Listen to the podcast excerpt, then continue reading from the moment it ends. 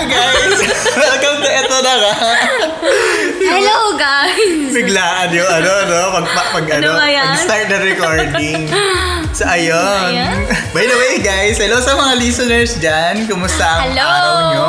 Hi, yes. Kamusta? By the way, I'm your Frenchy one. And this is your Frenchie too. And welcome to Eto na nga. Oh, my God.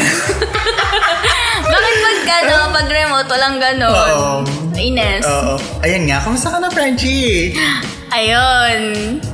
Parang ano ah, parang kakaiyak ko lang kagabi, no? Oo. Ang dami kong pinagdaanan, Frenchie. Nag-Jesus na nga sa akin na ano, na... Hindi kinaya ng powers ko. Ang hirap kasing, alam mo yun, ang hirap mag-overtime na alam mong wala namang ibabayad ng overtime sa'yo. Tapos, tinatry ko pang kumalma. Yun yung parang ano, parang nakaka-trigger. Mm.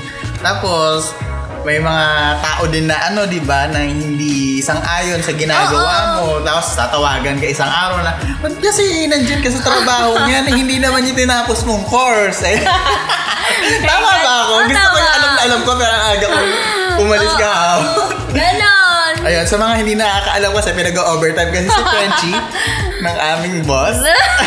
Siyempre! Ay, hindi. Hindi naman si Oo. Ay, hindi kasi. Hindi, oo. Kasi nga naman, kailangan na rin ng client. Oo. Tapos, edi, Nagka, ano syempre, na. ang kailangan mo, support, ganyan, na okay lang yan, mayayari yan. Eh, diba, Kaya- sa pagiging professional mo, sinasabi nila kailangan, sige ka lang kapag sinabi ng client, eh, ayun, sa dulo. Okay naman tayo doon, nagagawa naman natin. Pero pag dumadating tayo sa point na may Halimbawa, may pamilya mo na magsasabi na i-discourage ka na. Bakit wala ka na na? yan? Oo, Oo, wala namang kinalaman niya sa ganyan mo. Oo. Di ba? Nakaka-discourage, nakaka-iyak yung mga mo, bagay. Dewaw. Eh, So, sa ngayon, okay, chill naman ngayon. oo naman. Buti naman. Strong. Wow. Go. Oo, ang aga, ang aga na nating nag-uwian ngayon. ah. At least sa inyo, ako kasi lagi akong on time umuwi eh. Tapos sa bahay ko, sa bahay ako nag-e-edit po niya. Oo, eh, kung may gamit lang din ako. Sponsor. Char. Ah, kaya naman. Ay, ka, Frenchie, kamusta ka naman? At ngayon ka lang ulit bumalik sa podcast. Ay, sa recording ano. last last na pagre-record natin nung August 8 pa. Tapos yun nga. Ay, ito, hindi, hindi, hindi, Hmm. hindi last August 8. August 8 nung magkasama tayo nagre-record. Mm. Tapos, noong, Nawala. Nung next Sunday nun, nag nag-remort, remort, Remort. recording na tayo. Remort. Tapos eto na nga, ayan. Ito na, oo. Ayun, ay okay nga pala ako. I'm fine. Mabuti na yung kalagayan ko. Hindi na ako... pa- COVID-free. I'm back. Gago, hindi ako nagka-COVID. I'm back to Diba? normal. I'm back to myself. Yeah. I'm back to myself that is still weak and marupok. Saan? Oo, sa lahat ng bagay. Okay. Copy ko. Show ito na introduction. lang to eh. Sabi dito, show Next topic. Oo, ayan, i-explain ko na nga. Oo, Frenchie, ano nga yung eto na nga? Oo, yung Bakit eto- mag- yung eto na nga. Kasi, kailangan maging formal. Oo. Yung eto na nga is a podcast where your Frenchies talks about the scenarios and uh, situation about your relationship with your friends, with your family, with your coworkers, With your with your teacher. with your father, With the your son, and father, the spirit. Amen. Amen. Ayan, naintindihan nyo na. Oo. Nandun na lahat yun. Sa eto nga, Frenchie. Ano na nga. Itong topic natin ngayon, makaka-relate Relate tayo tayo dito. dito. Lalo na yung mga nagtatrabaho. Mm-mm, blah, Kasi blah. ang pag-uusapan natin ay tungkol sa ating mga boss. Oh, boy. Diba?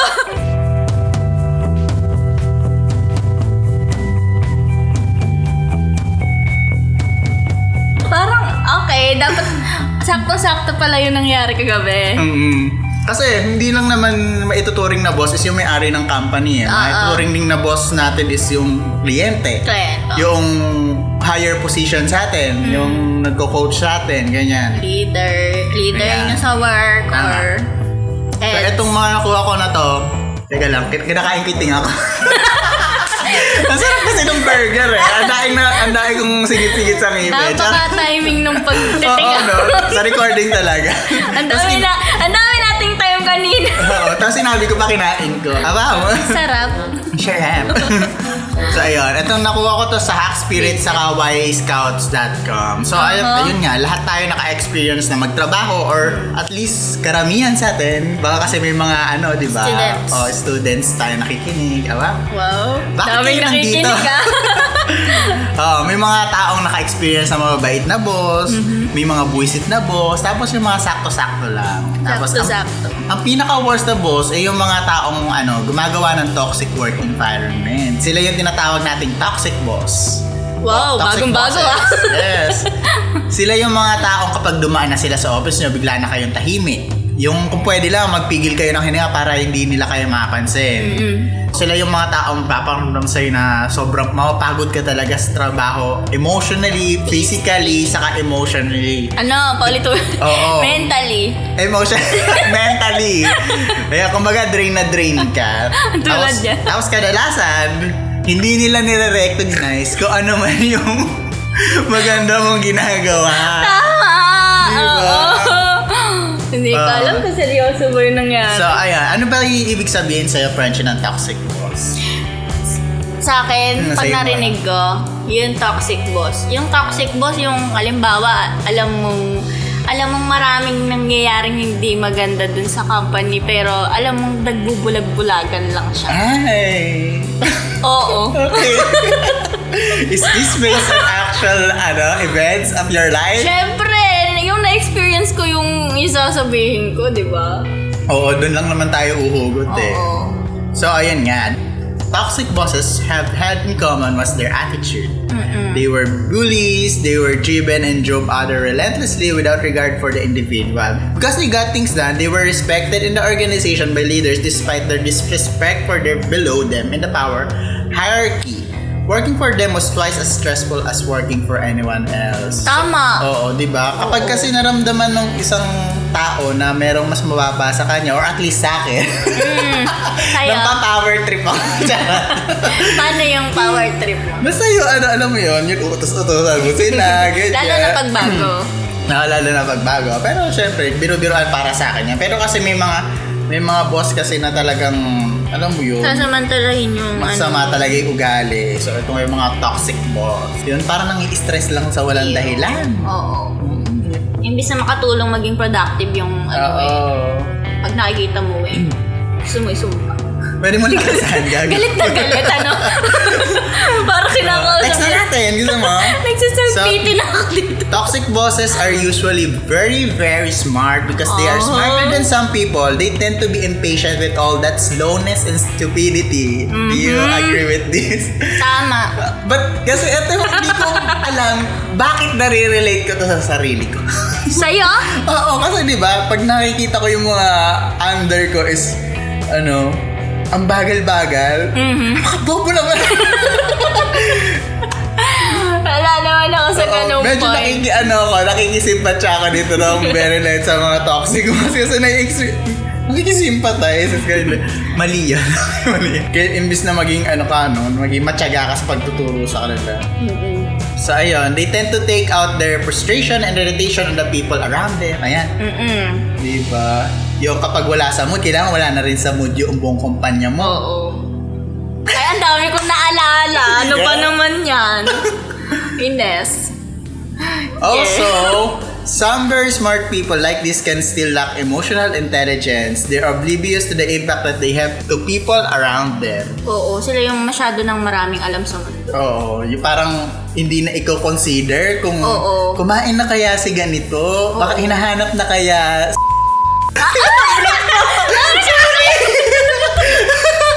gusto ko gusto ko umiin. Huminto ka pa! Pero sinabi mo din. Ang toxic. Ang toxic mo.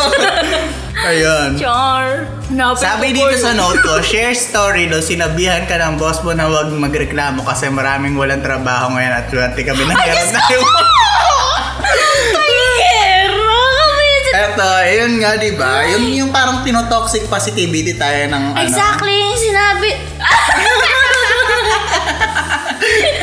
Hindi na toxic positivity tayo ng boss natin, di ba? Na ayun, Nakakainis. kailangan nga maging thankful pa tayo, grateful tayo dahil Oo. may mga work Pero tayo. hindi naman talaga yun yung ipinopoint mo. Pero yun yung sinabi sa'yo, akala niya Oo. hindi ka grateful. Di ba? Masyado lang siyang maraming alam. Ang dami gumugot. Gustong gusto mo yung topic na to, nararamdaman ko. Hindi naman masyado. Gustong gusto, abusit na busit. Busit na busit. Kasi naman, alam mo yun, yung, di ba, pandemic, hirap na hirap ka, tapos sasabihin pa ng ibang tao na, sasabihin ng boss mo na, dapat nga maging thankful ka. Ta- tapos, ito naalala ko one time, nung kinausap niya ako, indirect niyang sinasabi sa akin na, huwag kang magreklamo sa trabaho mo kasi meron pang mas nahihirapan sa'yo. Merong, meron ka na wala. But ano yung sitwasyon mo nun? Sinasabi mong hindi mo kaya? Sina Oo, yung time na talagang nag nagkaroon ako ng ano, parang depression, Mm. nagbe-breakdown talaga ako halos araw-araw. Oo. Tapos biglang ganun yung maririnig kong ano sa kanya. Na huwag magreklamo. Oo, mas mahalaga yung mental health sa panahon ngayon Tama. dun sa sinasabi niyong punyetang productivity. Pero at dahil pagiging- marami nga siyang alam, hindi niya nga Oo. kasi may absorb yun. Kung gusto niya, kung nakikita niyo yung mukha ni Frenchie, alam mo yung galit na galit siya nung nakabulat yung mata. naalala ko lahat. Diyos ko po. Simula nung nagkaroon ng pandemic, dun mo ma... Eh, alimbawa, dun mo, mara, dun mo mararanasan yung totoong nagkikare sa'yo kapag na, naghihirap ka na. Oo. Pero siya hindi Yung siya. naghihirap, ano ah, yung emotional na hirap mo. Oo. Yung aalalahanin ka. Kasi iba't iba yung level ng pag-care eh. It's either, ano, tumutulong siya sa iyo financially, Financially. sinusupport ka. Moral support. Moral support. Pero iba pa rin yung ano eh, yung irerespeto mo yung nararamdaman ng tao na Oo. hindi mo hindi mo kailangang i-uplift lagi kung ano yung nararamdam, nararamdaman namin. Kailangan mong intindihin. Mas Minsan- kailangan namin yun. Oo, minsan iniisip ko, kaya siguro hindi niya naiintindihan kasi iniintindi lang niya yung sarili niya. Ganun siya. Ano ba naman to? Apaka-interact mo ngayon, Frenchie. Wala, Nakakatawa. Ano ba? yun? Kasi na, ito pa lang yan. Story pa lang. Wala pa sa page Wala pa. Introduction Snippets pa pa lang lang to. girl. Ay, ganun ba? Ayan, toxic bosses make you feel Madami akong country. bad about yourself. Tama. They have no problem dressing someone down in public and do so on a regular basis. So, ayun. May mga kwento ka ba na pinahiya ka? Oo naman! Buwan pa lang ako nun, Frenchie. Naalala ko yun yung first time na pinahiya niya ako sa loob ng opisina. Paano?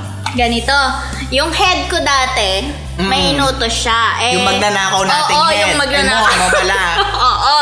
Ngayon, umalis siya, absent siya. Eh, may pinaubaya siya sa akin project. Eh, ngayon, dahil bago ako, hindi ko alam yung kalakaran. Eh, alam mo naman si, si ano, si Si Bob. magnanakaw. Na, hindi Si siya. boss. Si boss, si boss. Si boss, pag nag-utos siya, pag, teka kasi, kapag nag-utos siya, alam mo, general. Oo, oo, oo. Ngayon, Yung, eh, yung sinutukoy ni Frenchie na general, as in, pag sinabi niyang gusto, gusto ko maganda, oo. kailangan gets mo na kung ano yung ibig niya sabihin mag, na maganda. Kailangan ganitong kulay ng red, ganito, kailangan ganito kalaki, ganito yung luwang. Ganyan. Ganun ka-general. Pag sabi niya maganda, alam mo na dapat yung mga specifications ng standard niya. Gusto ko naman yung may galit yun. Ano ba?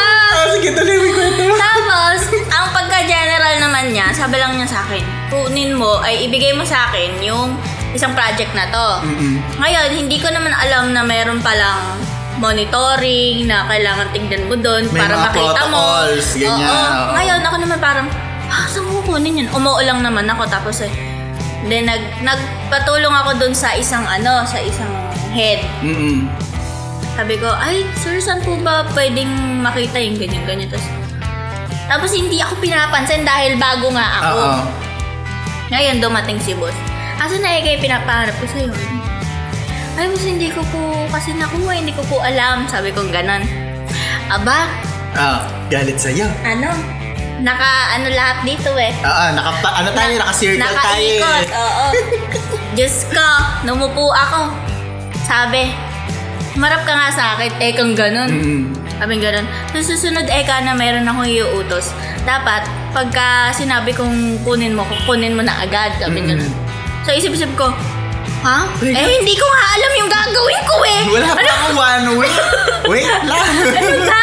Parang, asan ba yung head ko na to? Parang ako ba yung napagalitan? Tapos ang dami, ang dami dito. Saka, Kainis. hindi mo na maalala yung ugali namin nun kung i-judge ka Oo. namin o hindi. Nakakaya talaga yun as a ano, newbie dun sa kumpanya Correct. papasukan mo. Ines. Okay na.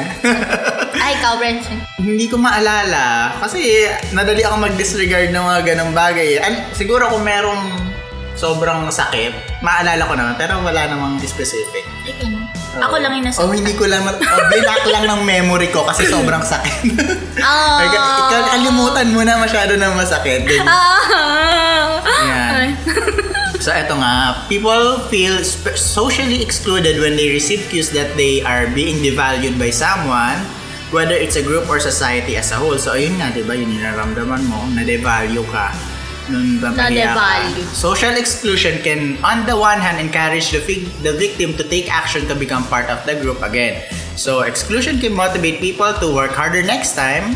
Uh, some may use this as a reason for devaluing team members, but it can also create feelings of humiliation and, and shame. So, ayun nga, dalawa nga yung pwede mong mangyari sa'yo kapag pinahiya ka. It's either pagbubutihan mo sa susunod o mawawalan ka ng ano, ng confidence sa sarili mo dahil sa nangyaring yun. So, in addition, it triggers exactly the same reaction in the brain as physical pain. In the wake of much such strong negative emotion, victims can either withdraw, remain alienated, become less product- productive, or even become aggressive. It's either it will gain you, Gain. makakatulong sa'yo, or ayun, Ala, hindi naman it will hold pinansin. you back. Kasi hindi ko siya kilala nung time na yun. Oo.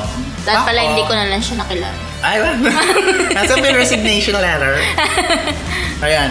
What then can you do when you have a toxic boss? It's a tough situation. You want to get out there as fast as possible, but that may not be in the cards. Here are some options to consider, consider, Consider. when working for a toxic boss. So, Sige ito. nga. Ito muna, bago natin puntahan yung topic na yon, ah, alamin muna natin kung bakit bakit nagiging toxic sila. Ah, sige nga. Gusto mo siyang intindihin. Try natin siyang intindihin. Try natin. Sige, pagbibigyan ko. So una, freedom from justice. Some leaders simply believe that the ends justify their means. Yung parang, basta ma-achieve natin yung goal na to, kahit anong paraan yan, gawin natin. Okay. Mm-mm. Ethicist Terry Price Parang ayaw kong tanggapin. Oo, causes behavior exception making, wherein leaders, particularly political figureheads, bend the rules according to their whim and defining justice as utilitarianism or yung the doctrine the doctrine that actions are right if they are useful or for the benefit of a majority. Example natin yung 'di ba may drug ay war on drugs tayo. Kapag dumadami yung addict, why not itokhang yung mga pushers? So, mas konti yung mawawala, mamamatay, tapos masasave yung marami sa drugs. Yun yung mindset ng ibang leaders, yung tinatawag nga natin na ano, ah, utilitarianism. Utilitarianism. Yung basta ma-achieve natin yung goal na yun, yung sinasabing six month six months goal, mawawala na ng ano, drug-free na the Pilipinas. Ewan ko kung ano nangyari. ano? Di ba? Wala Wala. naman. Walo. Dito ba sa atin, mayroon ba pangyayaring ganon? Tokhang. Hindi to, kuhang, grabe. yung parang nagkaroon ng Ano ba? utilitarianism, yung basta ma-achieve lang natin goal na to, kahit anong paraan. Oo! Oo naman! Diyos Putang ko! ina, naalala ko lahat ng overtime. Oo, Diyos ko! Ako pa ba? Kasi naka-explicit na naman tayo sa Spotify. no? Nakakainis. Yung basta mai... Ang problema kasi dito, Frenchie, commit sila ng commit. Mm-mm. Diba? Na hindi nila alam kung gaano yung isa-suffer noong noong konting manpower Oo. para dun sa project na yun. Masyado nilang iniisip yung ah, yung okay, basta matapos lang yung makuha na natin kliyente. Tapos hindi nila iisipin na oh, ano yung pro- proseso para Oo. mabigay natin sa kliyente yung ganitong proyekto or yung Tapos maghahanap sila ng quality na sobrang ano eh, kita mong hindi nga kaya.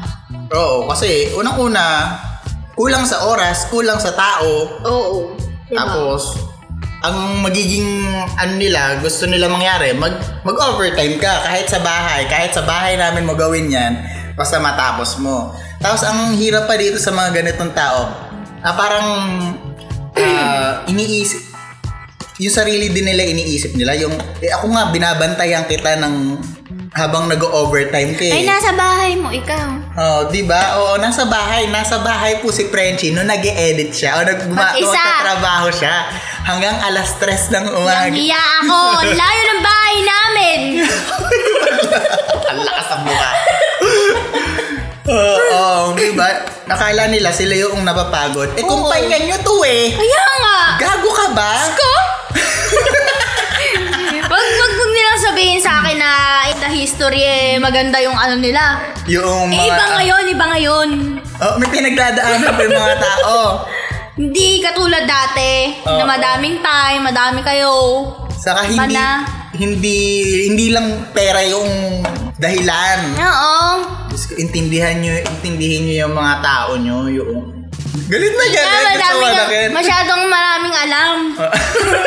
so, pangalawa, power intoxication. Bo- bosses that misbehave and act haphazardly sometimes do so simply because they can power trip. Ayan. They realize the full extent of their influence, which some would view as invulnerability. This kind of leader is prone to abuse, violence, and corruption. Hindi ko alam. Parang, sino?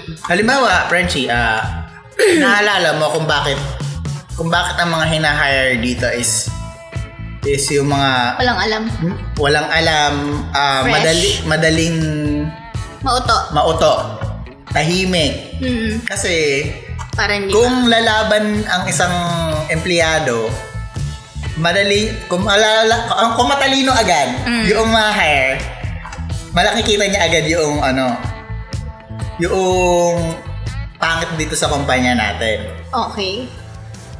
natin. Tatakot na. Wala na akong trabaho. Okay lang. Kung sino ka man. Oo.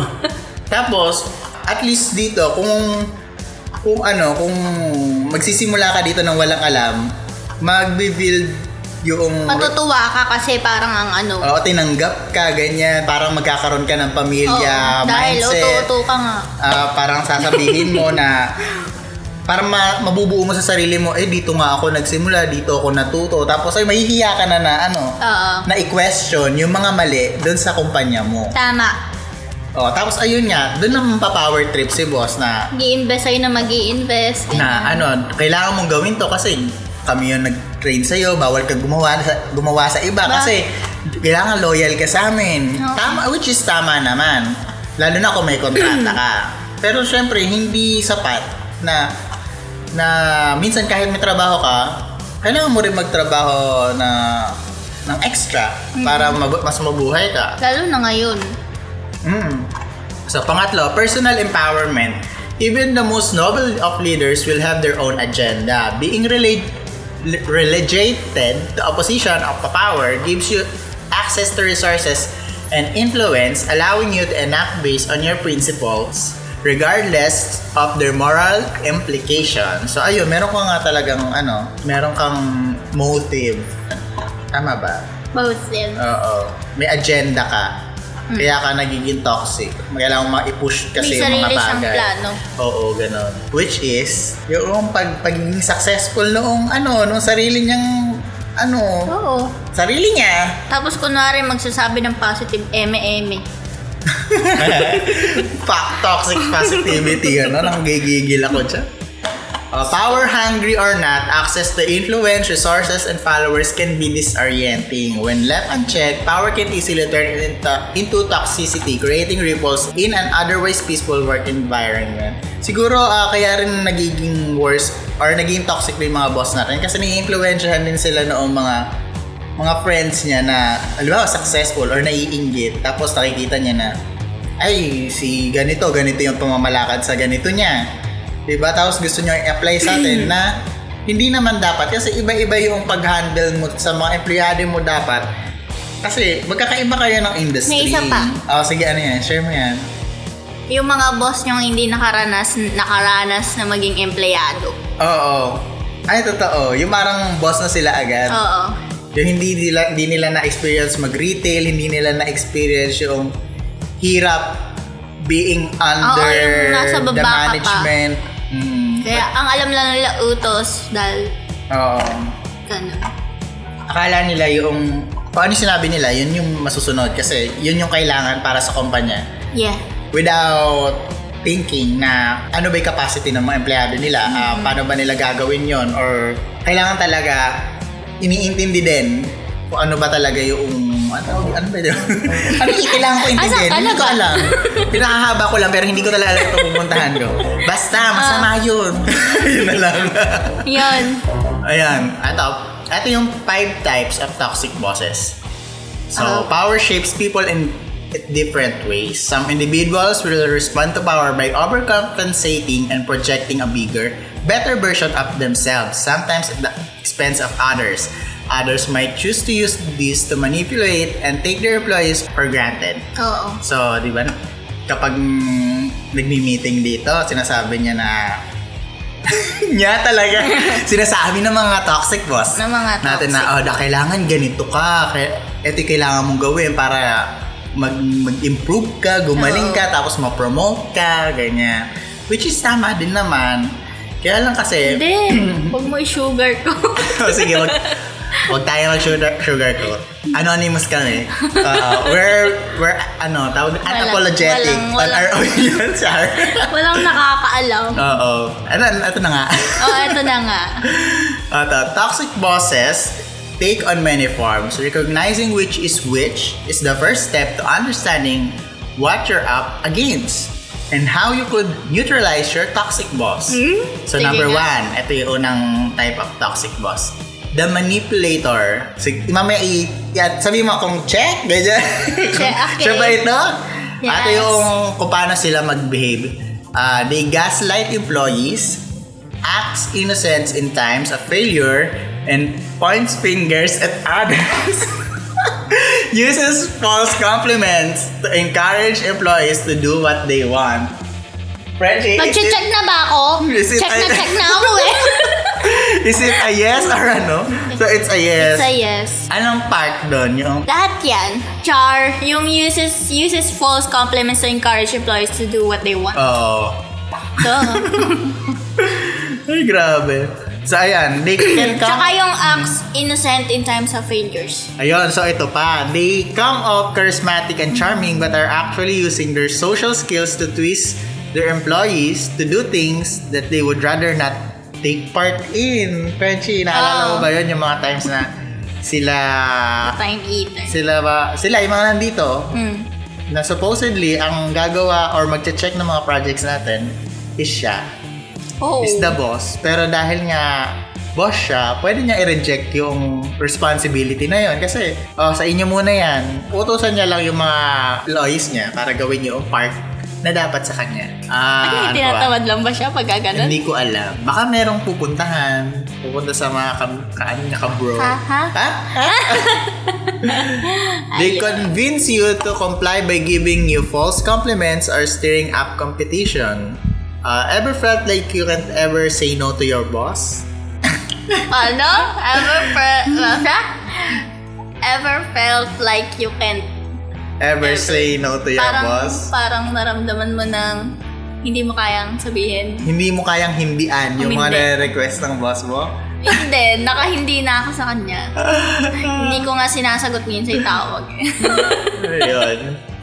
Toxic Ayan. ba ako nun? Hindi ah. Siya ang toxic kasi Toxic employee. ang hilig ang hilig niya kasing mag ano magbigay ng proyekto na ah, sa pilitan na alam naman alam din naman niya sa sarili niyang hindi lang ikaw yung hindi ikaw dapat yung gagawa nun or Mm-mm. may taong dapat na gagawa nun or hindi mo oras para gawin yung bagay na yon. Oo. Lalo na pag day off mo. Ah, or pag out mo na sa ano, pag out ka na, ganyan.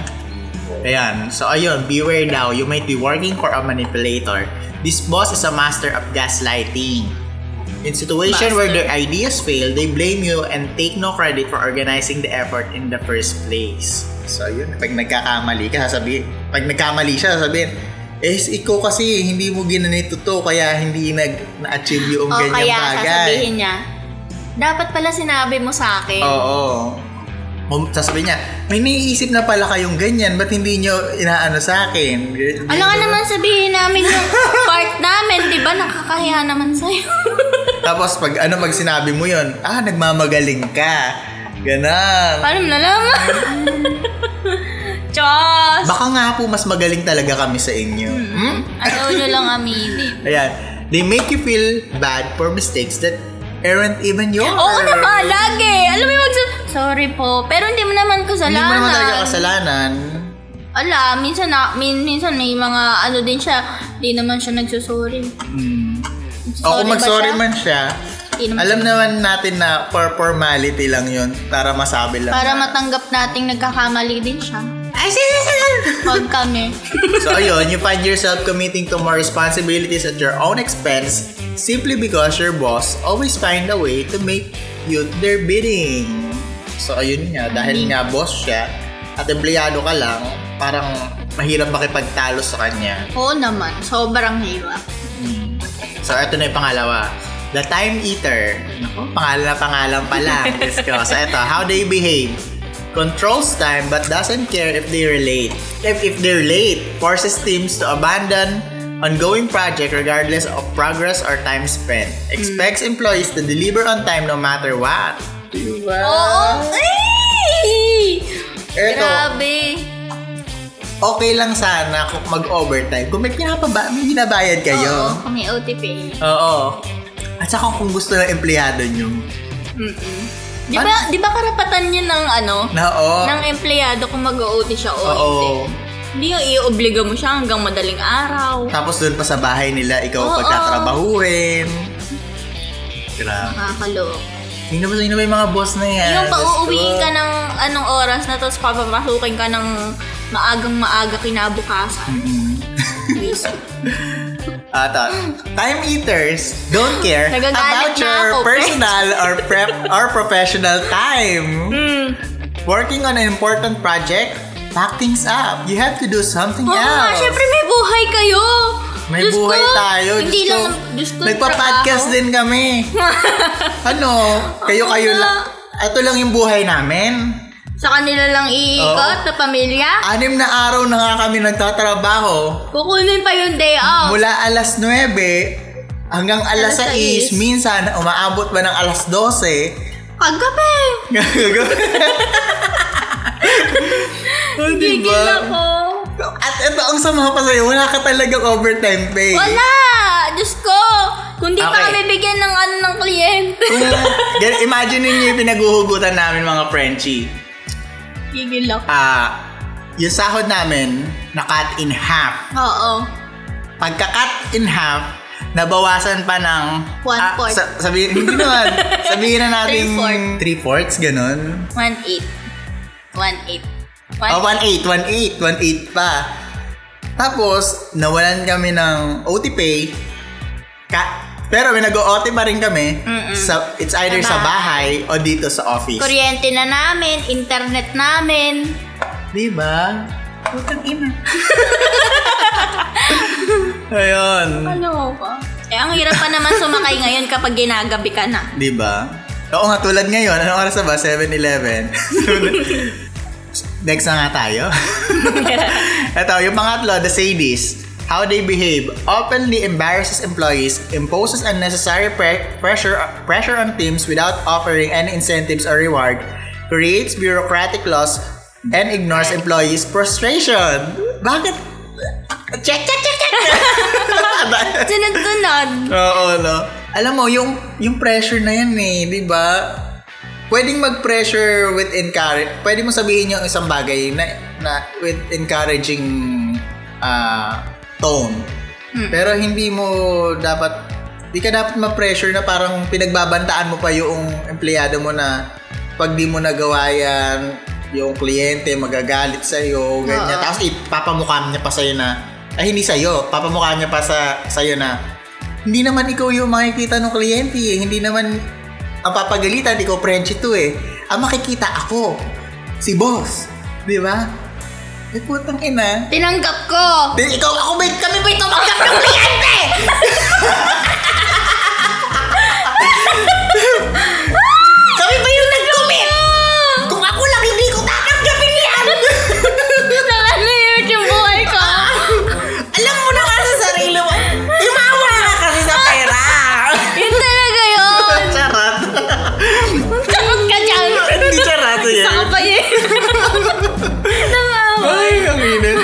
Sadistic boss needs no introduction. They are the textbook definition of toxic. they find ways to aggravate their employees and seems to revel, revel in their people's misery. Yun, parang lalo ka pa tinatapakan. Alam mo nang pressure na pressure ka. Oo, alam Diba? mo, ginawa yan sa akin ni boss. Oh God. Gusto mo ikwento? Alam mo yung imbes na, imbes na ang sabihin niya sa'yo is, okay lang, sige, parang sabihin mo sa akin pag ready ka na. Kaso hindi, hindi ganon. Kasi di ba parang pag sinabi sa'yo, sige, pag ready ka na, parang iisipin mo na, sige, kaya ko to. Parang, parang Oo. ikaw sa sarili mo gagawin mo yun. Pero, pero ang, par, imbes na yun ang sabihin niya, ang sinabi niya, eh ano sasabihin natin sa kliyente? Sasabihin natin yung reason mo. Oo. Ganon. Eh, hindi naman natin Na pwede nag i-reason. emotional breakdown ka na, na mababaliw na, nalulungkot na ayaw ng Oo. mabuhay. Gago ka ba? Ano mas importante? Kliyente kaysa mabuhay yung em- empleyado ba? Ganun na ganun. Diba? Ganun, ganun kanipis yung, ganun ka. Hmm. At obviously, sa panahong to, naiintindihan ng mga kliyente. Sa, sa tingin ko naman ha, malamang, Ah. ng mga kliyenteng to, yung pinagdadaanan ng bansa natin. Siguro Ikaw, naman. Punyeta ka, tao, tao mo kami! Baka siya lang yung hindi nakakaranas ng COVID eh.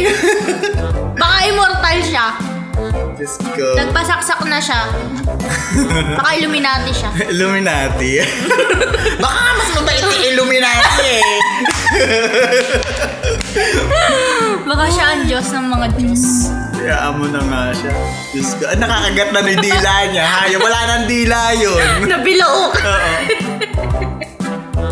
At uh, it feels impossible to please a, a sadistic boss. People walk on eggshells around this person and are eager to please them in fear of being scolded within earshot. Oo.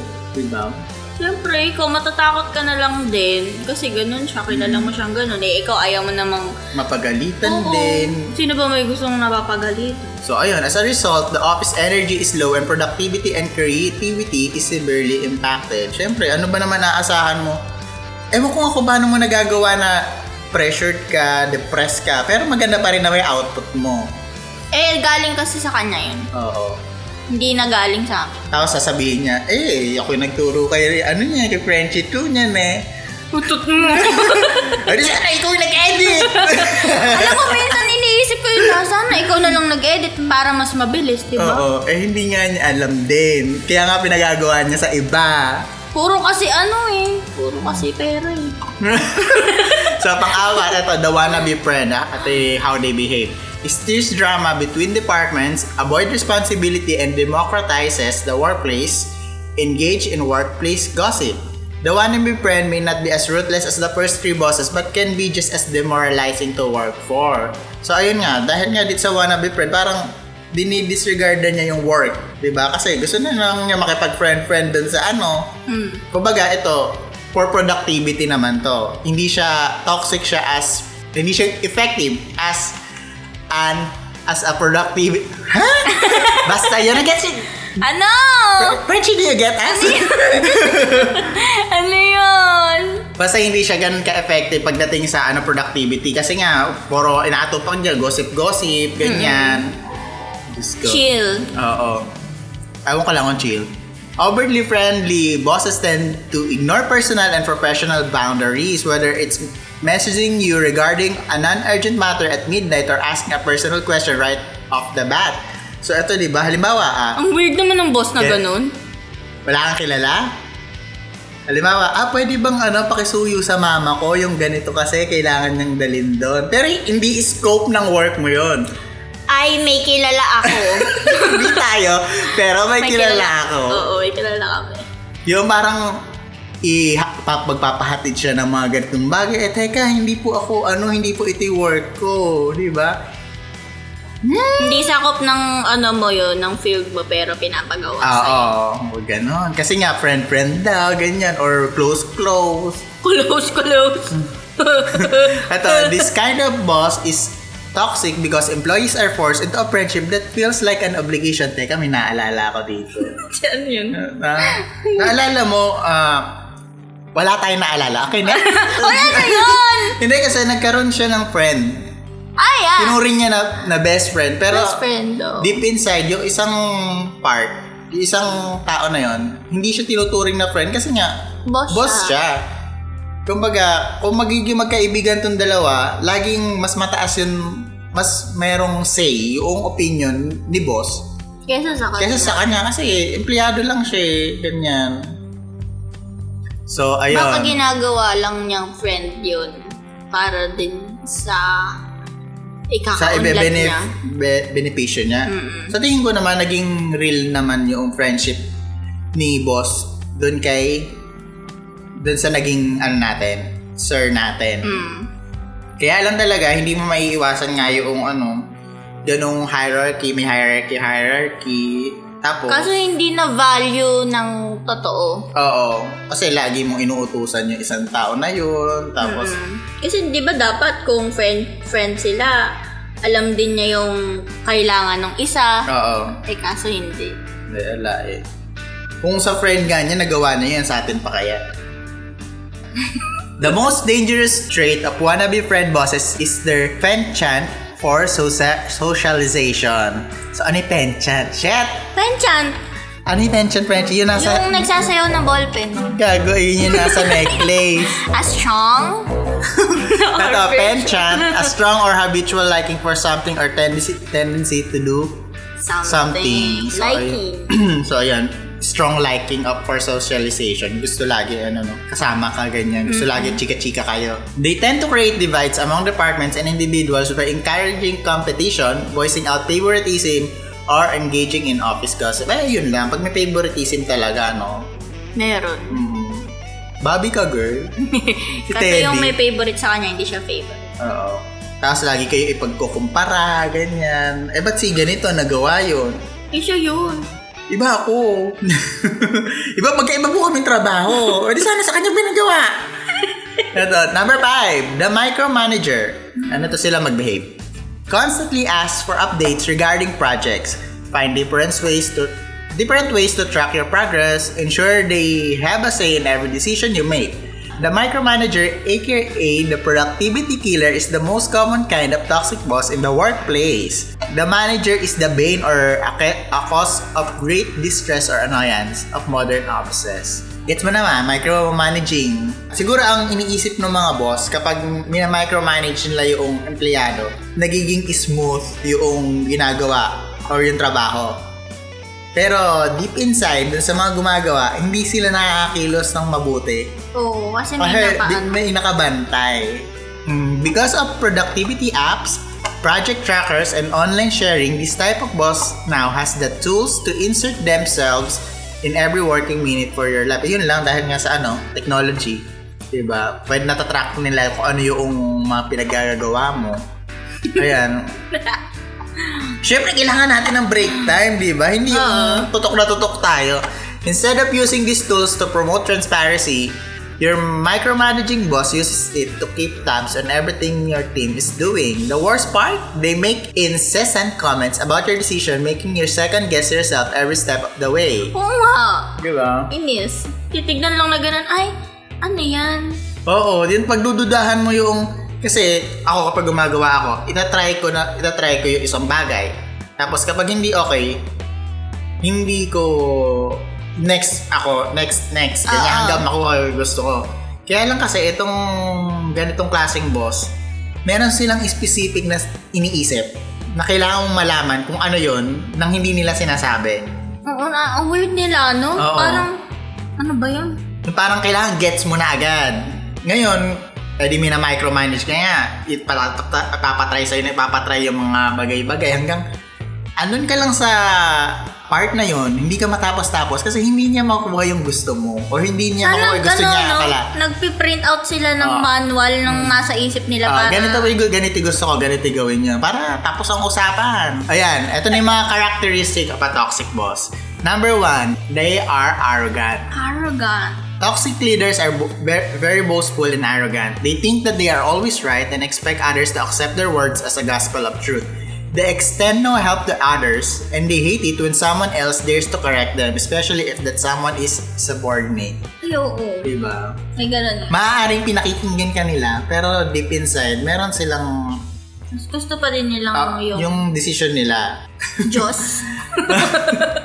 Number two, autocratic. A toxic boss does not want any opinion other than their own to be heard. They expect others to quietly follow their every direction without ever questioning their direction.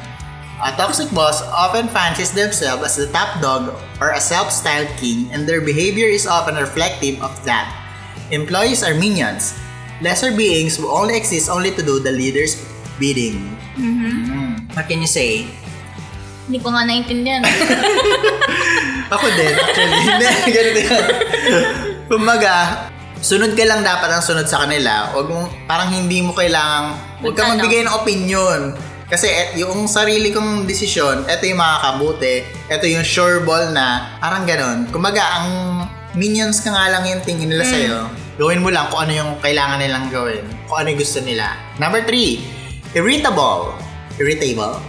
Irritable. Irritable. Ir- irritable, okay. Perhaps, not surprisingly, toxic leaders also come across as highly irritable. They do want to be bothered for anything. Since they are not open to other ideas from anyone else, they despise being asked questions and avoid it as much as possible. Under a toxic leader, the organization becomes stunted, not growing because of the lack of innovative and free-flowing ideas. Ayun. So, Oh. ayun nga. Dahil nga toxic siya, ma ayun nga rin na, at irritable, na parang nakaka-bother na rin magtanong Mm-mm.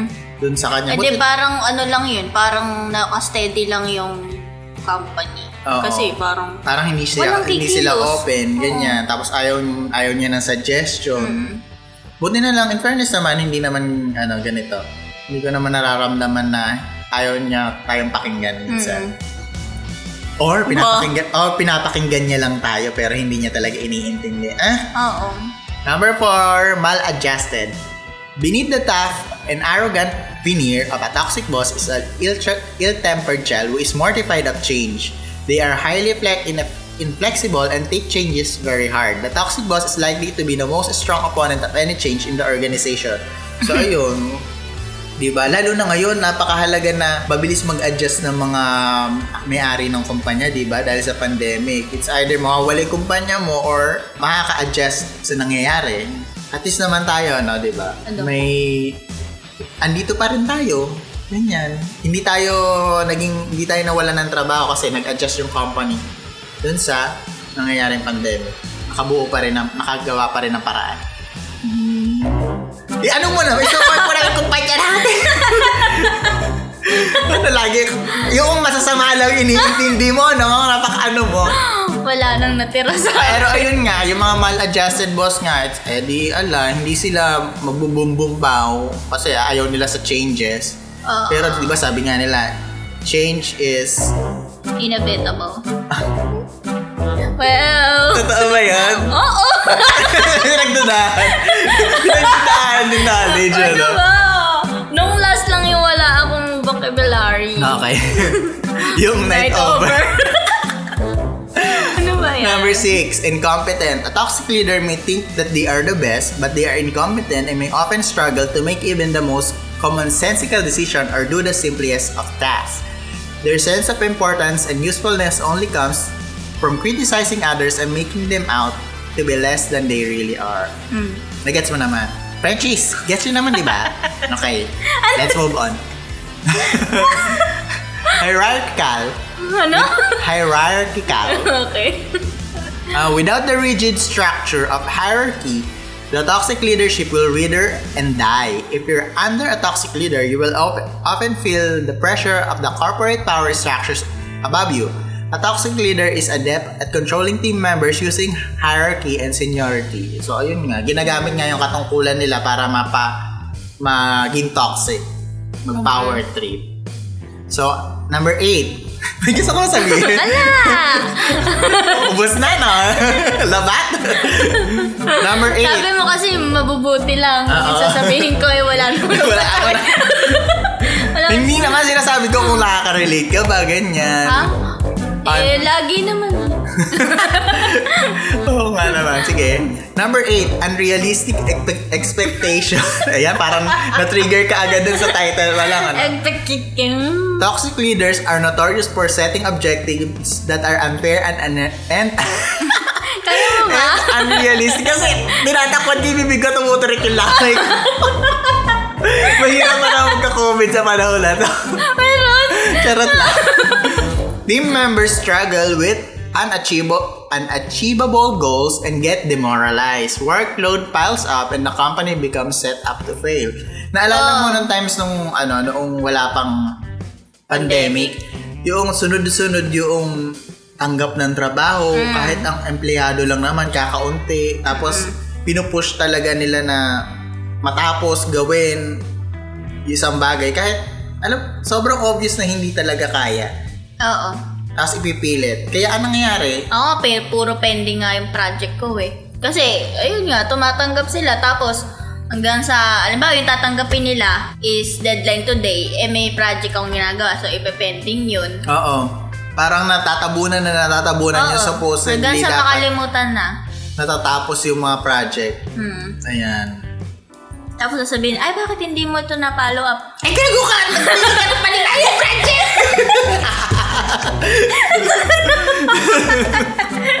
Kaya ayoko magsalita. Ako pala na trigger. Nine. Symbols of personal authority. The symbols Tinabol yung include first right to common parking spaces, complete access to everything, and perhaps even studying the entire workplace with their own portraits and stories of accomplishment. Ayun nga, yung kinukumpara mo yung sarili mo sa kailangan. Ganito ka kasi ganito ako. Eh, hindi nga Hindi ganon! nga, ganun eh. Nakakabusit Mahirap na yan. Charot. Uh, number 10, discriminatory. Not surprisingly, toxic leaders are often discriminatory. Their biases and prejudices often appear in the guise of sexism, racism, ageism, and other discriminatory way. Ay, yun lang. Pag may ganun ano, yung sinasabihan ka na, ah, kaya ka ganyan kasi bakla ka. O kaya, kaya ka ganyan kasi mataba ka, kaya Oo. hindi, oh. Mm. O kaya, inaano yung mga, eh, babae ka kasi, hindi mo kaya. Oh, yun. An, ani.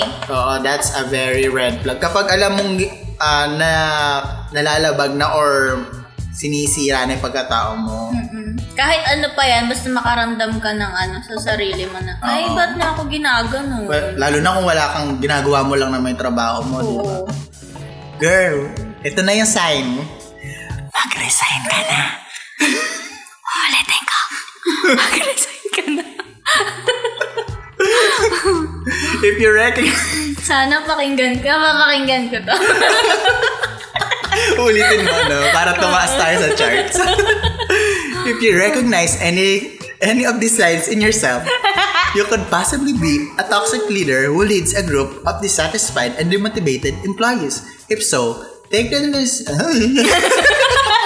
Take the necessary step for a sincere change to improve yourself as a leader and as a person. So, ayun nga, Oo. para doon sa mga nakakaranas, kung feeling nila ganito sila. Guys, pwede, magba pwede pa magbago. It's not... Kung may nakakarinig na mga boss ngayon, Oo. sana naiisip nyo din yung nararamdaman ng employee. Yung may mga hinahawakan na tao, di ba? Mm, may mga nasa ilalim nyo. Mm. Mhm. Sana alam nyo yung nararamdaman. Mamaya kukunin namin yung opinion nyo ah. Magpapakwento kami sa inyo. Ah, ah, ah. So, so ayun, Frenchie. Uh, meron, meron kang toxic boss. So, ano Meron. na gagawin natin? O, paano? So, confirming that you have a toxic boss can be sil- simultaneously relieving and terrifying. Pasabugin yung ano, yung bahay. Ay, gago naman. I- ihilingin lang natin na hindi masarap yung ulam nila lagi. Sige. You are filled with a sense of relief in knowing that your boss is truly toxic and it's not you. So, na-confirm lang natin, okay, toxic siya. But now you have to answer the question, what are you going to do about it and what can you do about it? Talaga? May kailangan pang gawin? Oo. Bakit? Lalo na kung kailangan na kailangan mo talaga ng pera, Diyos ko. Aha. Beco- before you can work to actively neutralize or deal with the toxic boss in your workplace, it's crucial that you first identify what makes your boss tick. Try to answer the following questions. Why is my boss toxic? How does this toxicity manifest? What is my boss' primary goal? Do others experience this toxicity? And if so, do they experience it in the same forms or other ways? Uh, are there times when my boss isn't toxic? So, ayan. Pag nasagot mo daw yon, Toxic yung boss. While some people fall into positions of, of power simply because they crave power and have psychopathic tendencies, most bosses actually start off as fine, normal individuals. These individuals become warped, warped by their position and eventually transform into toxic versions of themselves that their previous selves wouldn't recognize. So, ito yung ano, three major major reasons why bosses become toxic. So, number one, stress and pressure. Why? Sila? Oo, Stress sila, sila, sila. They are under immense, kung bakit sila nagiging toxic ah. Okay. So, yun, dahil nga nga sa stress and pressure. They are under immense pressure to succeed and produce results so they can, so they take it out on their teams. So, the, the, manife- the manifestations are they constantly push their team to do more and even if their demands are unreasonable. They make employees stay late, punish them for being few minutes late, and change strategies and goals constantly. Oo nga, ano? Saglit lang malit eh. Tapos kung makapagpa-uti. Naka, ano, nakabawas, ano? Oo, ano Three ba? lates. Okay, le- less, ano, 500. Tapos IR, hello? Pero ayun nga, kaya nga daw sila nagiging toxic kasi nga, at ayun, Stress sila. Na-stress kasi nga, gusto nila mag-produce na mag-produce ng results. Lagi silang gusto nila, stress? Gusto nila mag-succeed. Siguro, ikaw ba naman may pinatatakbong kumpanya? Oh. Hindi, hindi mo ba iisipin kung ano ba, kumikita pa ba ako o hindi, lumulubog na ba, di ba? Yan naman yung goal nila eh, maging successful. So, kaya mangyayari nga lang, yung stress at yung stress nila, binubunton nila sa atin. O kaya ano, kaya lalo tayong nilang pinahihirapan. Hmm. Eh tayo, na-stress din Oo. tayo. Ah, eto na. Muna nga tayo. Reason 2, loneliness. Uh, they feel disconnected from the rest of the office due to the difference in power and thus don't feel like they can reach out to anyone. Ah. Ang lungkot nun, di ba? Siguro yun Kung- yung mga boss na ano yung sa Manila. Parang doon ko napipicture out Yung yun. matata- maano na yung mga kumpanya talaga, yung Oo. parang corporates na talaga. Ang lungkot naman nun. Mm-hmm. Kaya lang sila ganun kasi wala silang friends dun sa office. Kasi ang hirap, kaya lang kasi, ang Kasi hirap yung office nila makipag-friends. malawang lang na ganito. Tapos nasa gitna lang sila. Hmm, parang si Sarah G, ano, saka si John Lloyd, Oo. very special lang. So, ayun, ito na yung manifestation. They dislike office culture and team building activities. Hmm? Hmm?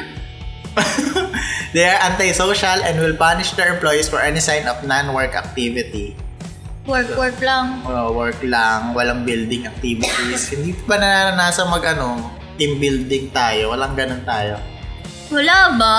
Wala. Inuman, meron. Inuman. Mm. Reason 3, personal dissatisfaction. Ah, okay. Why? They feel stuck as if being in their position for so long means that their opportunity for further career growth is gone unless they leave the company, which is too frightening to consider. Also, sa mga ano to, medyo hindi pa may-ari ng kumpanya, mga managerial, ganyan, mga team leaders. So, they seem unnecessary they seem unnecessarily bitter and resentful and only do their the bare minimum to keep their job. Anything will set them off. So ayun, pag di ka nga satisfy, magiging toxic ka din. Aalis ka na lang. Oo. Hmm, yun nga. Ayun nga. Madalas, wala naman talaga eksaktong rason kung bakit sila toxic eh. But regardless of the reasons, they all share the same insecure, manipulative, and immature nature. And it's up to you to learn how to navigate that in your work. So, for this, you have three choices. Learning how to live with your toxic boss, working to change your relationship with, with your toxic boss, or a little of both. Ayan, na-realize mo na na toxic yung boss natin. Oh, matagal na. Oo, actually, na-confirm na tong topic na to. Willing ka bang alamin paano mag-work sa inyo yung ganong klaseng relationship or aalis ka na lang kung may opportunity? Ano, parang yung learning how to live with your toxic, parang nagawa ko na yun. Mm-mm. Parang tinry ko na ding pag-aralan or sanayin ko yung sarili ko na na ah, kaya siguro ganito siya kasi ganito siya, Oo, ganyan, ganyan. siya, no? Inintindi mo na siya ng una. Ngayon, Siguro nasaan na ako working to change your relationship with your toxic boss. Kasi hindi naman palaging, ano, hindi naman palaging pwedeng siya lang yung iintindihin mo. Ngayon, kung may chance ka namang, ano, may chance ka namang baguhin for a little bit, why not? Oo. Malay mo mag, may matutunan din siya sa'yo. Kasi Oo. tao din naman yung boss mo. So, eto Ayan, na. may Eto- nasabi na ako maganda. Ito na nga yung pamamaraan kung ano yung gagawin natin. So, ito, coping with a toxic boss. So, ayan, learning to live with it. Number one, protect yourself mentally. Hmm. A toxic boss is a bully and at worst, an abuser. They may not be stealing your lunch lunch money, but they emotionally tugging at you day in and day out. Oh. The strain that toxic bosses do to a person can be too much to bear, leading to many employees either quitting, quitting or giving up on expecting any positive experience from their work life completely. Protect Ano your mental health. Ha? Mental health yun, no? Oo, protect yourself mentally. Okay, nagano tayo. so ayun, learn how to protect yourself. Internalize the message that that you are not a fault. Mhm. You are not at fault. Yung parang hindi mo Oo na yun. Pag ano parang pag-aralan mong i-absorb or Oo. uh, Yung kapag nagsalita siya ng ganong klase, kailangan mabuo mo sa sarili mo na yung work mo din as a Ah. person. Na alam mong tama yung ginagawa mo, ganyan. So, passive, passive-aggressive emails, aggressive body language, verbal attacks, and other toxic office politics that your boys might be pulling on you are not things you deserve. what is Ayan. aggressive body language? Aggressive ba? Siguro yung parang ah, pinapakita niya talaga na galit siya. Ganyan. Na di, baka dinuduro-duro ka na. Ganon. Ay, hindi mo deserve yun. Oo. So, ayun. Hindi mo talaga deserve that. It helps if you can find other who feel the same way. Ayan. Maghanap ka ng ano, kachismisan. Kasama mo. Oo, sa na ganun ka ano, na ba ni, ano, ni boss? Na ganon? Oo. Hindi, na ano, na, may sinabi din ba sa'yo ang mga ganito sa... Tapos ayun, Oo. usap kayo about doon. It helps. Pagchismisan niya siya. Sarap kaya? Oo, nakaka-satisfy. Oo, the most dangerous thing that bullies and abusers do is convince you that you are alone. They ask, they isolate you, making you feel that everything they do is on you and you alone. So seek out others on your side and tell yourselves this is not your fault. So ayun, napakahalaga ang ano, na huwag mo sisihin yung sarili mo kung may times na pinagagalitan ka ng boss mo or may times na parang ginagaslight ka niya. Kasi madalas, or minsan, sige, minsan, hindi naman talaga lagi na ikaw yung nagkakamali. Oo. Minsan talaga, nasa, nasa pamamaraan, nasa yung kung paano yung pamamala ka ng kumpanya nyo, kung paano in-interpret yung instruction dun sa trabaho. Hmm, baka kasi mamaya iba yung iba yung dating sa na alam niyang ganon. Oo. So, mahalaga din yung clear communication nga kung gusto Yeah. mong maging para matapos ng maganda ang isang trabaho at ano, ano, so Ano, tayo? ayun na yun. Ayun, ayun. Basta, wag mo sisihin yung sarili mo. So, ato, pangalawa, protect yourself legally. Ayan, legally. Keep records of everything. We tend to underestimate just how far our toxic toxic bosses will go until they actually go there. If you have an, an abusive and toxic boss, then don't let your guard down. You don't know what they are capable of and how much they will push if you cross their invisible line. Document everything. If your boss promises you a few days off, a raise, a short break, or anything else, get it on record. If you have a meeting with them, they promise to do something for you. Hit them up immediately after an email confirming that they are still committed. This gives you official time and date stamp documentation just in case you ever need it. So ayun nga. If ever nga nag usually nangyayari sa atin to kapag ano eh, nag-file tayo or sila ng leave. Mm-mm. Tapos sas- sisisihin ka, bakit ka umalis nung, bakit ka nawala or nag-absent ng ganitong araw? Eh hindi nila natatandaan yun. Dahil sa dami nilang ginagawa. Oo. Or hindi nila talaga inintindi Mhm. nung nagpaalam ka. So mahalaga na i-document mo yan, i-screenshot mo, ano, save mo yung mga receipts. Ayan. Tapos, kapag may ginawa na sa'yo na talagang, may pang-aabuso na talagang ginawa sa'yo, Hmm. di ba? Ayun. Check nyo yung CCTV, ganyan. Or kapag, ano, yung parang sex, sinesexually abuse ka. Mhm. Di ba kaya? Ayun. Ay, nakakatakot naman yun. Siguro, feeling ko yun ay pinaka, ano, no? Pinaka worst na pwede mangyari sa'yo with your boss. Mhm. Unless gusto mo. Ah! boss yun eh.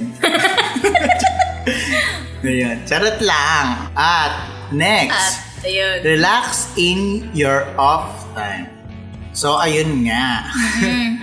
When work is a place of stress and anxiety, your non-work time needs to help balance it out before you go insane. Learn to relax. Gusto ko tumatangot. Learn to relax as soon as you get off work. Oo. This means, this means, wag kang mag-overtime sa bahay nyo, utang na loob. Hindi dahil may laptop ka dun sa bahay mo, bubuksan mo yung, yung pinagagawa Para sa sa'yo ano. noong boss mo. Diyos ko na ba? This means picking up habits and routines that ease your mind and training yourself to turn off the work mind as soon as you are out of the office. Remember, you still own your time no matter how harsh your boss might be during work. Don't let them take every minute of your day with their emails and calls. Adopt habits that allows you to express your creativity, self-help, and physical and mental care. This will keep you going for much longer, especially if you choose to ride it out instead of leaving your job. So yun, napakahalaga talaga na hindi mo hinahalo yung oras ng trabaho sa oras ng pamahinga mo, di ba? Tama. Kaya nga yung iba, kaya nga yung iba nagpa-file lang leave eh. Kasi masyado na silang stress sa work o masyado ng, O, yung iba nga, three times a day per week. di ba? Yung iba nga, di ba? Dalawa yung week, dalawa yung day off. Tayo isa lang. Tapos yung isang day off natin, maglalaba pa tayo. Yun na lang yung time sa sarili mo. Tapos kapag linggo, minsan tatawagan ka ba? Ay, pwede nga Oo. sa linggo to. Okay, may tataw- ano, minsan may scenario din na, na halimbawa ngayon, may pasok, tapos kinabukasan, off. Mm. Tapos sasabihin niya, sabihin parang, um, mag-ready ka, check mo yung phone mo kasi baka tawagan kita. Oo. Paano ka naman makakapag-relax? Na ah, may ine-expect ka na gagawin nung araw na yon. Oo. Iba yung physical na exhausted ka sa... Kasi pwede ka ma-mental exhausted na, na kahit Na hindi pa nangyayari yung isang bagay. Yung iniisip mo pa lang siya. Yun. Ganon. Ganon madalas. Gigil ako. Ngayon ko ulit naramdaman ang gigigil ako, Mae. Ayoko talaga magsalita. Hindi ako magsalita ng masama. so, ayun. Ay, naku. Alam mo yun, yung hirap ka na nga sa trabaho mo, tapos magiging buwisit ba sa'yo yung boss mo? Oo. Ang Alam mo, minsan may meron pang ano yun, may meron pang may nangyari. Kaya ko to. Sige, ah, meron pa nangyari, oh. may, nang, meron pang nangyari na dalawang or parang one month ata akong walang day off. Ay, oo, nakikita ko yan sa inyo. po, hindi pa ako magpaalam na pwede po ba ako mag-day off? Tsaka pa lang ako mag-day off. Mm. Na, Parang utang na loob ko pa yung day off ko. Diyos ko po! Tapos parang panahon pa yun ng ano, ng magpapasko. Tapos ganito yung nararamdaman Oo. mo. Parang Alam mo, sin... December 24, nagtatrabaho ka Oo, pa din. na, na, ano ko nakita ko yan. Ash! At hindi lang yun, December 25, may mga trabahador tayo na nagtatrabaho. Mm. Like, what the fuck? Ano, ano, saan tayo pwede mag-report? DTI. Dole. Dole, dole. Dole. DTI. DTI! sa ano pala, bantay bata. Because we're Sasabihin mo sa. DTI. Hi! Dolly pala ako. I'm, I'm wrong. Tatanong ko lang po kung saan po yung Dolly branch. Do- Dolly office. Ang ina mo ah. Bawal magkamali. uh, four, accept their, ay ito, accept their behavior daw, Frenchie. Oo, ayoko! One of the easiest traps you can fall for for when working under a toxic toxic boss is believing that it might change. Hmm. You might have a good day or send nice email and suddenly you might start thinking, oh my god, maybe they're finally going to ease up or I knew they weren't as bad as I thought.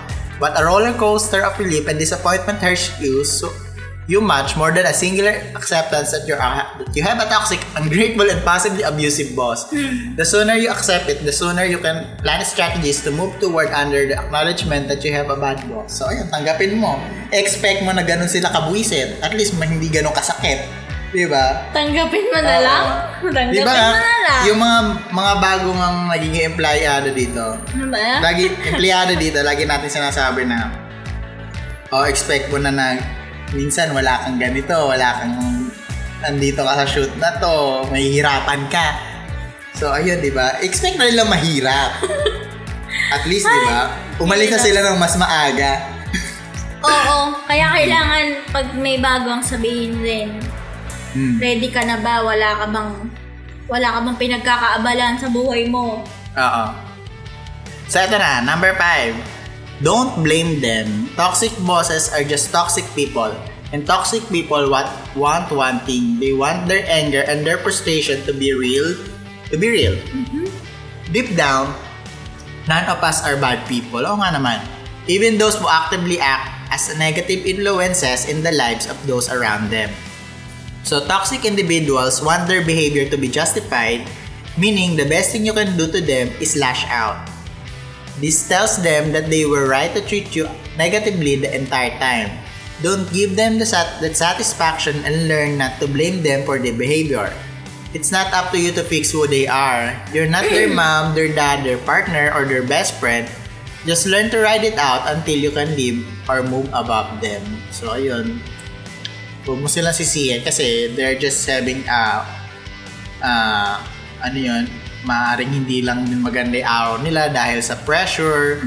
Kasi behind these toxic bosses, toxic sila as boss. Pero not, hindi naman necessarily na masama silang tao. Nagkataon lang na ayun, merong mga traits sila or may mga reasons bakit sila nagiging ganon. At ayun, hindi mo kailangan din na ah, paano ba? Hindi mo kailangang mag-adjust. Hindi, kailangan mag-adjust for them kasi ganun nga sila. Saan ako papunta? So, ayun nga, hindi, hindi ikaw yung may karapatan para ayusin yung pagkatao nila. Kaya ikaw pala kailangan mag-adjust ngayon. Oo. Oo. Saka, boss mo sila. So, ayun. ikaw yung lumapit. Ikaw, hindi, ikaw yung mag-adjust. Ikaw yung mag-adjust. Oo. Saan ako? Hindi ko rin alam. Kung mali yung sinasabi namin, wala kayong pakialam. Charot. so, ayan. So, doon tayo sa pangalawa. Kung yung kanina, working to live with your boss. Tama ba? Learning Learning to live with your boss. with your toxic boss. With your toxic boss. Ngayon, ito naman, working to change it. Oh, how to actively actively deal with a toxic boss. So, una mo daw Talaga? dapat gawin, request, not feedback. We often try to break it to them gently by offering our complaints about the boss behavior as feedback. But feedback about behavior is rarely ever heard. Chances are your boss has been acting this way for much longer than your employment in the company, and anything you might say as feedback will simply be waved away as an exp- as inexperience. So ayun, so rather than offering feedback on how they should perform, you pr- you produce a more active response to instead request what you would like them to change. So, request for the things you need and the changes you would like to see to perform your job more efficiently. Remember, just because your boss is toxic doesn't necessarily mean they are your enemy. Learn to work with them without triggering their imma- immature behavior. Tama. Ang Kasi hirap pag, naman, no? pagka nag-feedback ka lang, parang sinabi mo lang yung Parang- ayaw mo. Parang comment down below. Oo, parang, ganun. sinabi mo lang yung part mo, yung nakikita mo. Pero pag nag-request ka, Oo. Malalaman nila kung ano yung... Gusto mong mangyari Oo. talaga. Di ba? Paano, ano, paano yung magre-request? Paano yung... Paano yung way? Siguro as ano, politely pa din, di ba? Ver- verbally or written? Anything. Anything. Anything formal siguro, no? I, Oo. Frenchie to Resign. Request. Request for a resignation letter. Nag-request ng resignation. Okay, number two. Stick to the facts. Toxic people often do not realize that they are being toxic. And an easy way to avoid any kind of toxicity is to stick to the facts. Don't let them unnerve you during conversations. This only further encourages them to mistreat you, whether they are aware of it or not. Mm-hmm. And an easy way to stay centered is by only engaging with the facts. It's not about trying to get them to empathize with you. It's also about simply getting your job done and moving on. In most cases, they will respect and appreciate your brevity. So, ayun. Ang galing no, hindi sila aware na toxic sila. Mm. So, ikaw, parang, Oh, minsan nga kasi minamanipulate, minamanipulate nila ko yung facts din eh. Yun nga, yung sa, sa gaslighting nga.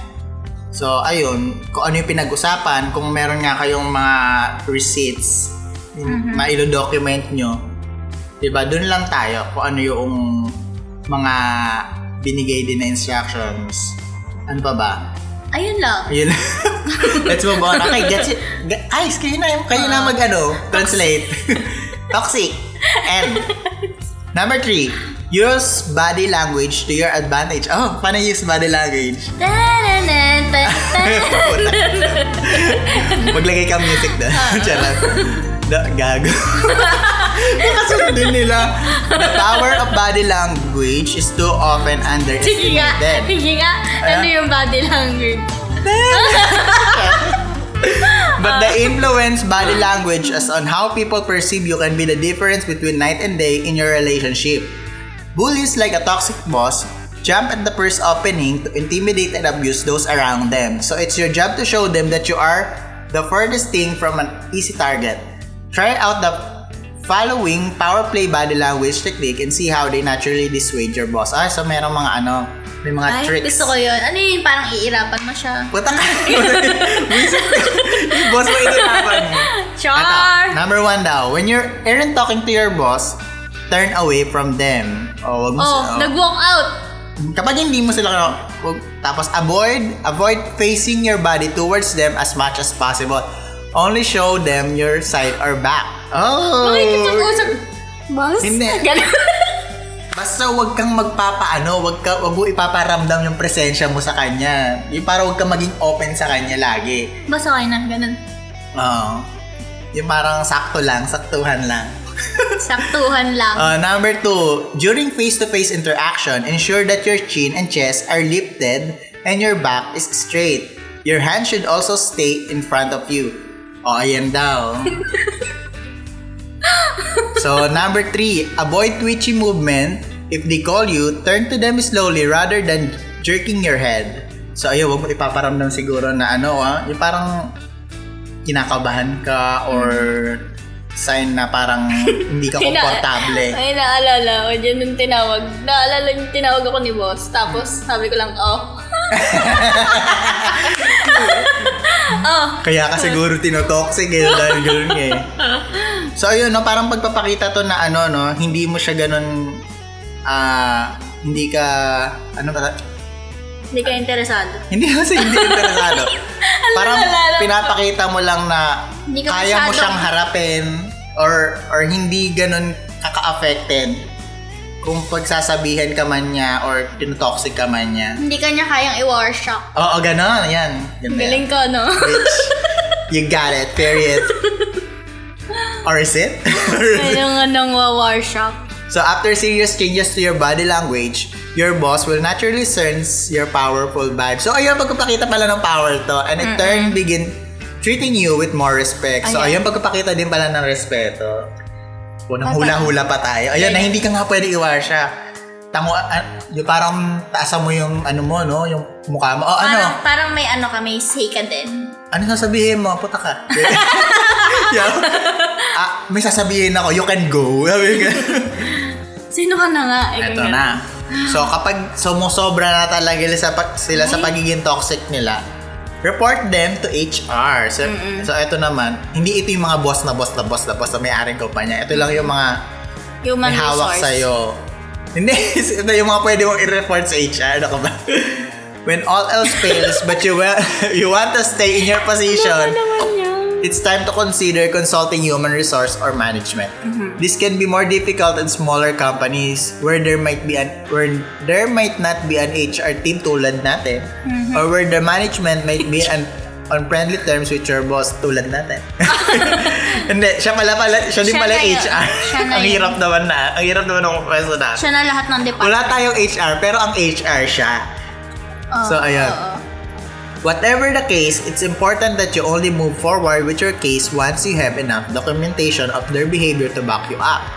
If your boss made aware of the investigation, you may need to request a paid leave or possibly even a change in your, in your position in the company. So, ayun. Ay, ginawa ko na yan eh. Di ba HR siya? Nag-report ako sa kanya. Tungkol sa kanya, Oo. sira ulo ka? Oo. Oo.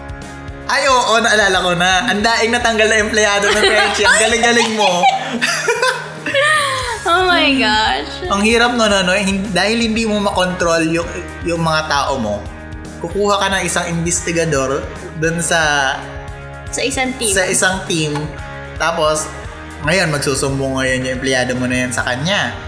Pag nalaman lahat ng mga kabaho ang pinagsasabi na to about sa boss, tatanggalin niya ngayon. Ganon ka, ka ano, ang tawag yung ka-fragile yung ego niya na magtatanggal siya ng empleyado dahil nasaktan siya. ng mga yon. Oo. Dahil may pinagsasabi lang na totoo din naman. Totoo. Siguro hindi lang niya kayang tanggapin. Mm.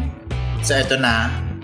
Kung hindi pa rin talaga, kung hindi pa rin talaga mag-work itong mga suggestion namin, this is number five. Move on. Hmm. Your work shouldn't feel like a toxic relationship. It shouldn't feel like a dangerous place where you expect to be criticized and belittled every single day. You shouldn't be afraid to walk into the office or afraid of your boss case landing on you. Only you can decide if enough is enough and if you'd had too much. No job is worth it.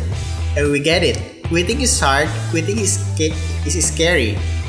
We tell, us, we tell ourselves, I don't have the time, savings, or energy to find new em- employment. Mm-hmm. I won't be able to find the salary anywhere mm-hmm. else.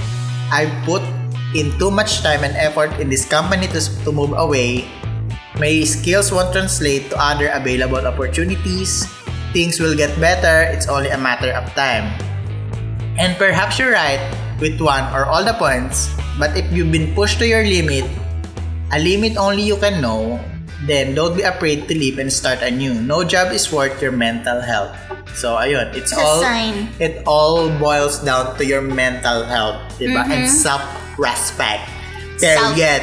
Periodical table. Multiple. Oo. Multiplication table. So ayun, kung kung ayaw mong mag mag-iba ng trabaho dahil natatakot ka na na walang Wala opportunity sa okay, learn to live with your boss, 'di ba? Pero kung kung na nagsasuffer kaya. na, 'di ba?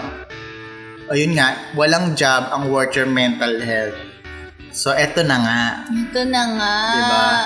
The most difficult thing about working under a toxic boss kasi is that you lose part of who you are, your work self, friends. ayun yung pinakamasakit na sinabi Diba? mo. Yung instead na mahalin mo dapat supposedly yung work mo, nagiging obligasyon na siya Mhm. na Tapos nakakalimutan mo na yung naka- sarili mo. na yung unang minamahal mong trabaho na passion, yung kinaawayan mo na kinaawayan mo na kasi dahil hindi dahil sawa ka sa trabaho mo, dahil may boss ka na buwisit na kontrabida dun sa trabaho mo.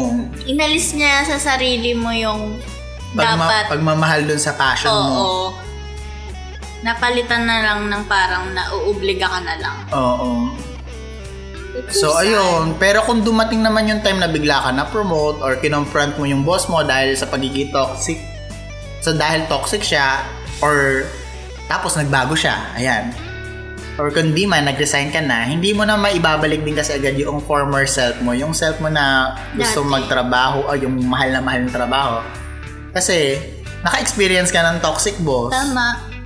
Yung parang, so ayun, itatanong mo sa, sir- sa sarili mo, ah, how do I know, I know if may, yung susunod kong boss, eh, ay hindi toxic, or baka mas malala. Yun, ang katotohanan kasi niyan, hindi mo malalaman kasi hindi mo pa naman may experience kung sa ibang kumpanya yon. Mhm. So, but you can find relief in knowing that the current version of you has something that you didn't have before. The experience of successfully dealing with a toxic boss. At least may natutunan ka dun sa toxic boss na yon, di ba?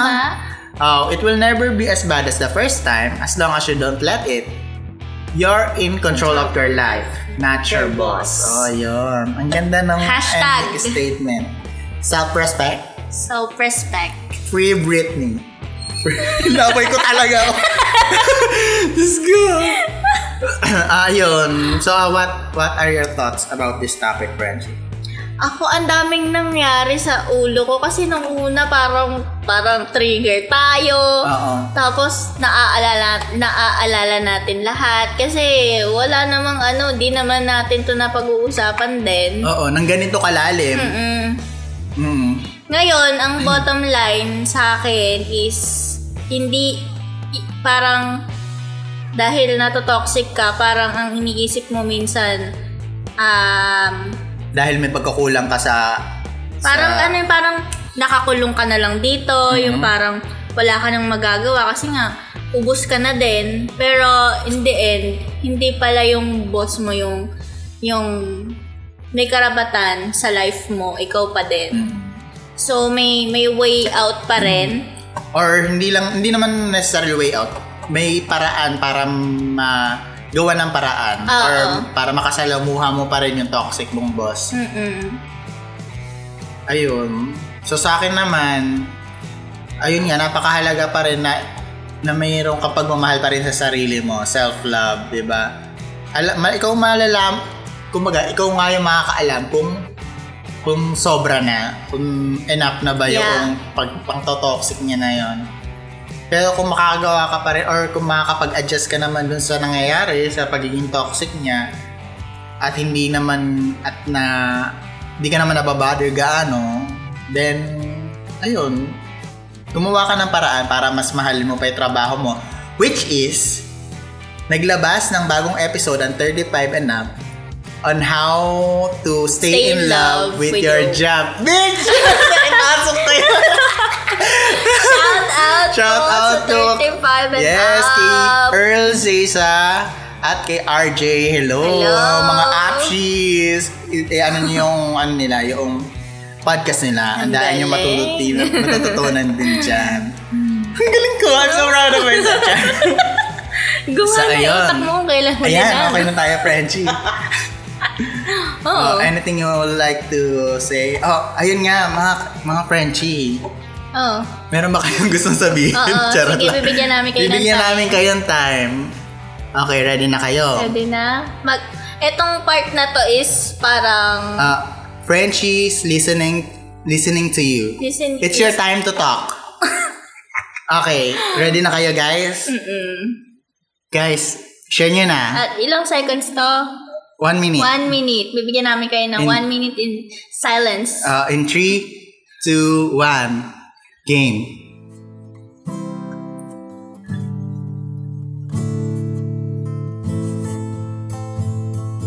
Oh! Ay, shucks, ano? Kaya pala. Hmm, sige. Tuloy mo lang.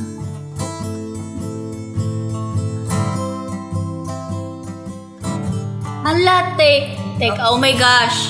Alam mo, mali nga yung ginawa nila sa'yo na Hala, yun. ba't ganun?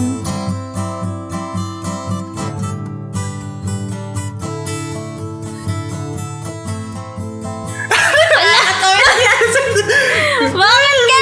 Shucks. Okay.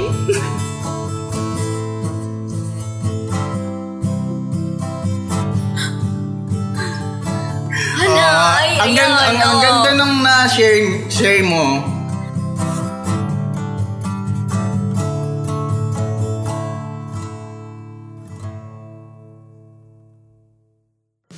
Oh! Ah, ang Yan ganda. Nakakaiyak yung Oo. sinare mo na yung ating kaibigan Alam mo, Frenchie. dapat, ano, mahalin mo yung sarili mo. Oo. So, ayun. Naiiyak kasi ako dun sa sinare niya eh. Mm. So, ayun. Nakapagsalita ka naman ba? Mm-mm. Ang tagal na na. One minute yon. One Binigyan minute ka na ba namin yun? ng airtime. So, ayun, Frenchie. Kung ano may pinagdadaanan mo na yan, sana nakatulong yung yung topic namin ngayon on how to value yourself at your work, di ba? Sana nga nakatulong ito, no? Kasi, ah, personally, ah, perso- kasi Kasi may binungol, binungol, bumubulong-bulong. din kami natutunan. Ah, actually, ngayon ko lang So, dito binasa eh. kung may kung may natutunan kayo, follow us on Instagram, Twitter, Facebook, and Ayun, at Ayun. ito na nga At PH. At, na kung nga, meron kayong ma-share na story about, About this bosses. topic, di ba? Why not? Why not share to us? we'll DM tackle that us. in our research. Oh, Rich's episode. Lahat yung mga comments nyo, babasahin din namin yan. At Yeah. meron kami mga pa-shoutout paminsan-minsan. Mm. So, eto na nga. So, ayun, this is your Frenchie 2 na nagsasabing magaan man o dibdib ang usapan, meron pa rin kayong matututunan. And this is your Frenchy One. Usapan mang kwela o walang kwenta. Eto na nga. wow.